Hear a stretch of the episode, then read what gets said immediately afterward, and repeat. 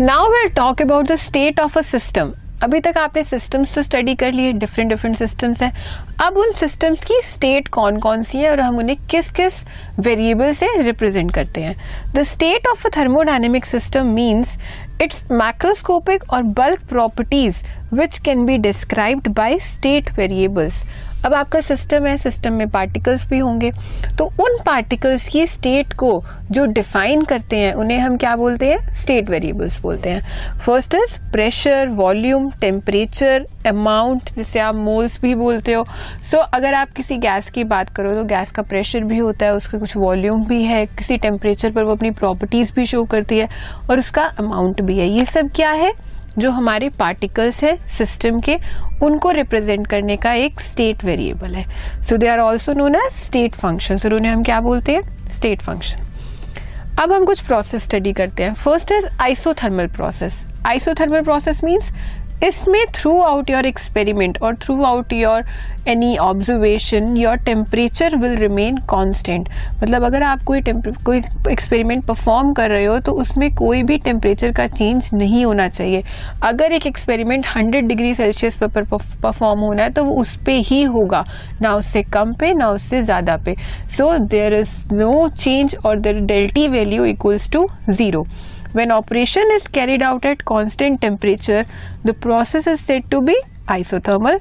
For isothermal process, del T equals to zero or where del T is the change in temperature. Del T को आप delta T से भी represent कर सकते हो इसमें क्या होगा temperature final minus temperature initial मतलब जो आपका टेम्परेचर पहले था वही सेम रहना चाहिए तभी उस प्रोसेस को हम क्या बोलेंगे आइसोथर्मल प्रोसेस एडियाबेटिक प्रोसेस क्या होता है? It is a process in which no transfer of heat between system and surroundings takes place इसमें कोई भी हीट या जैसे आप एनर्जी बोलोगे, उसका एक्सचेंज नहीं होगा। सबसे बेस्ट एग्ज़ाम्पल है थर्मस फ्लास्क आपने देखिए उसमें अगर आप वाटर को रखते हो कोल्ड वाटर रखते हो या हॉट वाटर रखते हो तो वो क्या होता है? वो एज इट इज़ रहता है। क्यों? क्योंकि उसमें सराउंडिंग्स के साथ सिस्टम का कोई भी हीट या कोई भी एनर्जी एक्सचेंज नहीं होती है। Okay okay?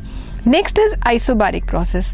When process is carried out at constant pressure, it is said to be isobaric. इसमें ये प्रोसेस है जब आपका प्रेशर कांस्टेंट रहेगा। आइसोथर्मल में आपका टेम्परेचर कांस्टेंट था आइसोबारिक में प्रेशर कांस्टेंट रहेगा। मींस जब आपने एक्सपेरिमेंट परफॉर्म किया सपोज़ आप किसी भी गैस को स्टडी कर रहे हो, उसकी कोई प्रॉपर्टीज़ को स्टडी कर रहे हो तो आपने टेम्परेचर फिक्स किया। टेम्परेचर फिक्स करने के साथ साथ आपने प्रेशर भी फिक्स किया। तो जब आपने प्रेशर फिक्स किया तो वो प्रोसेस कैसा हो गया आपका? Isobaric process next is isochoric When a process carried out at constant volume, it is known as isochoric in nature. That means यहाँ पर del V की वैल्यू ज़ीरो होगी मतलब डेल वी क्या है V final minus V initial volume में कोई भी चेंज नहीं आएगा जब आपका प्रोसेस चल रहा है that means when you are performing any experiment there should be no change in the volume that means del V equals to zero. This kind of process is known as isochoric process. Next is cyclic process cyclic cycle क्या होता है? Cycle हम बोलते हैं ना, हमारा एक birth cycle होता है। सबसे पहले हमारा बर्थ होता है, फिर उसके बाद हम बड़े होते हैं। बड़े होने के बाद हम एक वर्किंग एज में आते हैं, फिर हमारी ओल्ड एज आती है देन अगेन डेथ पे। तो ये एक साइकिल है। सेम साइकिल क्या होता है? जहाँ से आपने स्टार्ट किया, उसी पॉइंट पर आप वापस आ रहे हो। दैट मीन्स इनिशियल और फाइनल पॉइंट आपका सेम है। उस प्रोसेस को आप क्या बोलोगे? साइक्लिक प्रोसेस ज़रूरी नहीं साइक्लिक प्रोसेस साइकिल में ही हो। वो स्ट्रेट भी हो सकता है। सपोज़ आप ए पॉइंट से बी पॉइंट पे गए हो, फिर बी पॉइंट से ए पॉइंट पे वापस आए हो तो आपकी इनिशियल और फाइनल पोजीशन कैसी होगी? सेम होगी। If a system undergoes a series of change बहुत सारे चेंजेस आए हैं सिस्टम में कंटिन्यू सीरीज़ में गया है वो and finally return to its initial state और एंड में वो उसी स्टेट में वापस आ गया जिसपे वो था।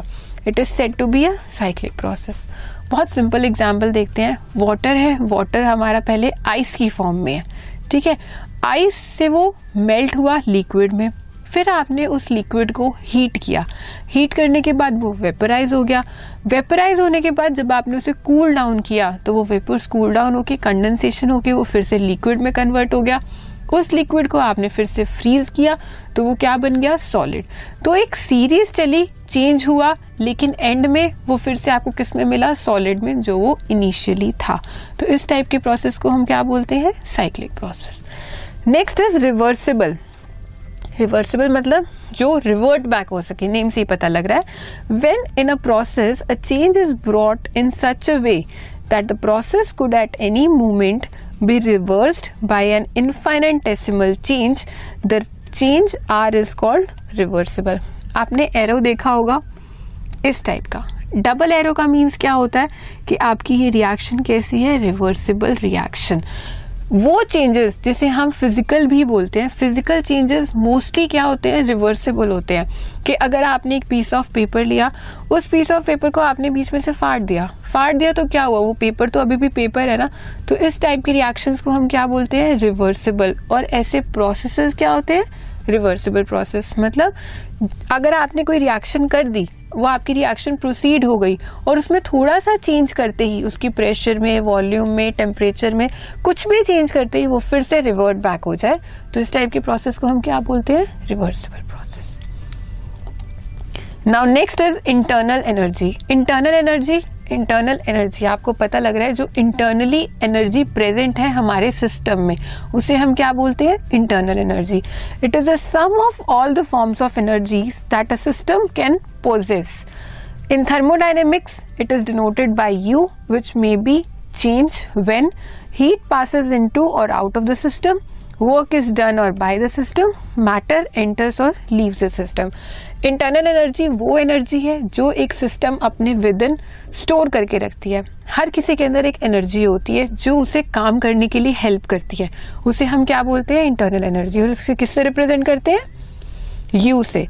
अब जो हमारी एनर्जी है, वो कैसे चेंज भी हो सकती है? मतलब उसकी, उस हीट को, उस एनर्जी को या तो आप एमिट आउट भी कर सकते हो, या ऐसा हो सकता है कि आपकी कोई रिएक्शन परफॉर्म हो रही है, उसे आपने सप्लाई की है एनर्जी उसकी इंटरनल एनर्जी बहुत कम थी, लेकिन अगर आपने बाहर से सप्लाई की तो वो रिएक्शन बहुत इजीली हो गई। या फिर आपने कुछ ऐसा वर्क डन कराया, या तो कंप्रेशन किया, या एक्सपेंशन हुआ उसमें। नेक्स्ट इज़ मैटर एंटर्स और लीव्स द सिस्टम जब एक सिस्टम के अंदर मैटर ऐड होता है, या उसमें से सब्ट्रैक्ट होता है मतलब उस सिस्टम को छोड़कर चला जाता है तो वो भी क्या होता है? इंटरनल एनर्जी ठीक है? तो ये कुछ प्रोसेस थे जो हमने स्टडी किए। ये हमें थ्रू आउट द चैप्टर बहुत ज़्यादा यूजफुल रहेंगे। This podcast is brought you by hub hopper Shiksha Abhiyan अगर आपको ये पॉडकास्ट पसंद आया तो प्लीज़ लाइक शेयर और सब्सक्राइब करें और वीडियो क्लासेस के लिए शिक्षा अभियान के यूट्यूब चैनल पर जाएँ।